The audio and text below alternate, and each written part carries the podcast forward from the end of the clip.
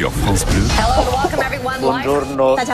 Buenos días. Guten Morgen, meine Damen und Herren. Le monde se lève tôt. Nous sommes donc aux États-Unis ce matin, Marine, euh, puisque des dirigeants sont accusés en fait d'avoir obligé leurs salariés à rester travailler malgré l'arrivée imminente des tornades. Oui, des tornades qui, on le rappelle, ont fait au moins 88 morts hein, dans le sud et le centre du pays. On vous parlait hier de cette usine de bougies complètement rasée à Mayfield, dans le Kentucky. Et bien aujourd'hui, cinq employés de cette fabrique témoignent contre leur patron.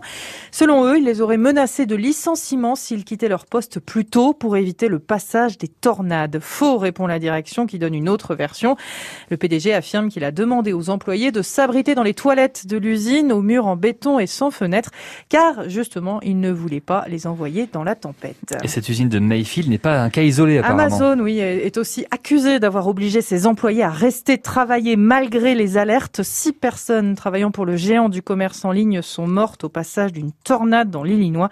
Le bâtiment s'est effondré. Direction le Brésil à présent, où le maire d'une petite ville monte sur le ring pour régler ses comptes. Oui, pour affronter son conseiller municipal. Alors ce n'est pas une image, hein. ils sont vraiment montés sur un ring pour un vrai combat. Comme un duel chez nous euh, avant. Exactement, tout a commencé en conseil municipal quand monsieur le maire de Borba est critiqué pour sa gestion du plus grand complexe touristique de la ville par un conseiller municipal, donc Erine da Silva. Très vite, le ton monte et celui-ci menace l'édile de, je cite lui, casser la gueule. Ce dernier l'a donc pris au mot et l'a mis au défi pour un combat d'arts martiaux mixtes. Vous savez, le MMA, sport très populaire au Brésil.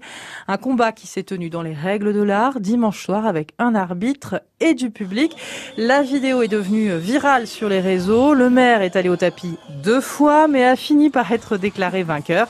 Alors, face aux critiques, il a quand même déclaré que c'était une opération de com pour promouvoir le sport dans sa ville. Donc, bah, c'est réussi puisqu'on en parle. Voilà, on n'a pas le mot de l'histoire. Certains Brésiliens ont eux appelé un combat similaire entre le président d'extrême droite, Jair Bolsonaro, et son ennemi juré, l'ex-président de gauche, Lula da Silva. Mais les images sont impressionnantes parce que ça tapait vraiment, quoi. Oui, ça oui, tapait c'est fort, ça. hein. Alors, est-ce que c'était de la simulation L'histoire le dira. C'est bien simulé.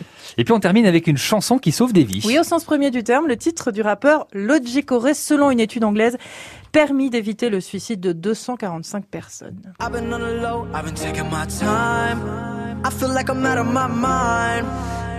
Alors pourquoi? Eh bien parce Ah oui, pourquoi? que pourquoi? Eh bien parce que ce morceau sorti en 2017 s'intitule 1 800 273 82 55. C'est le numéro de la ligne téléphonique anti-suicide américaine et lors des pics de diffusion du titre, les chercheurs ont constaté que la hotline avait à chaque fois enregistré une hausse des appels de 6% et une diminution de 5% des suicides, soit 245 vies euh, sauvées. Le très beau clip hein, de cette chanson met en scène un lycéen homosexuel aux tendances euh, suicidaires qui finit donc par rappeler euh, cette ligne. Le numéro s'affiche à la fin du clip.